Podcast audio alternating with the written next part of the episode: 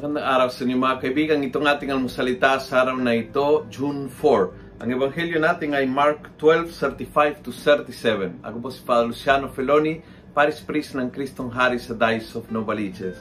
Sabi ng ending ng Gospel of today, many people came to Jesus and listened to Him gladly. Come to Him and listen to Him. Puno ng kagalakan.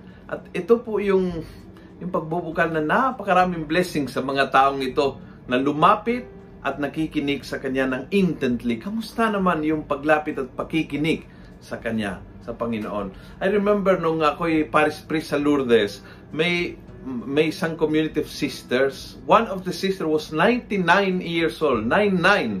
Very old. Nasa wheelchair. But every homily, may dala siya notebook and ballpen, nakikinig sa homily and take points. And after the homily, lalapit sa pare at sasabihin, Father, ang ganda mga points mo sa Ebanghelyo ngayon, ganito, ganyan, ganyan. And one day I told her, wow, sister, you're still listening. And then uh, she told me, yes, because I'm still alive.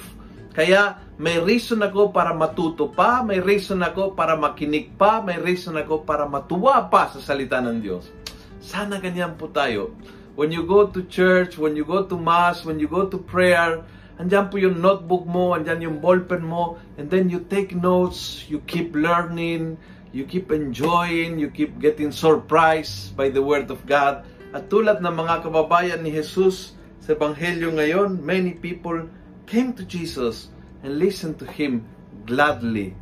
Ito magiging bukal ng kaligayahan sa iyo. Come in and listening with whole heart and mind and attention sa sinasabi ng Panginoon.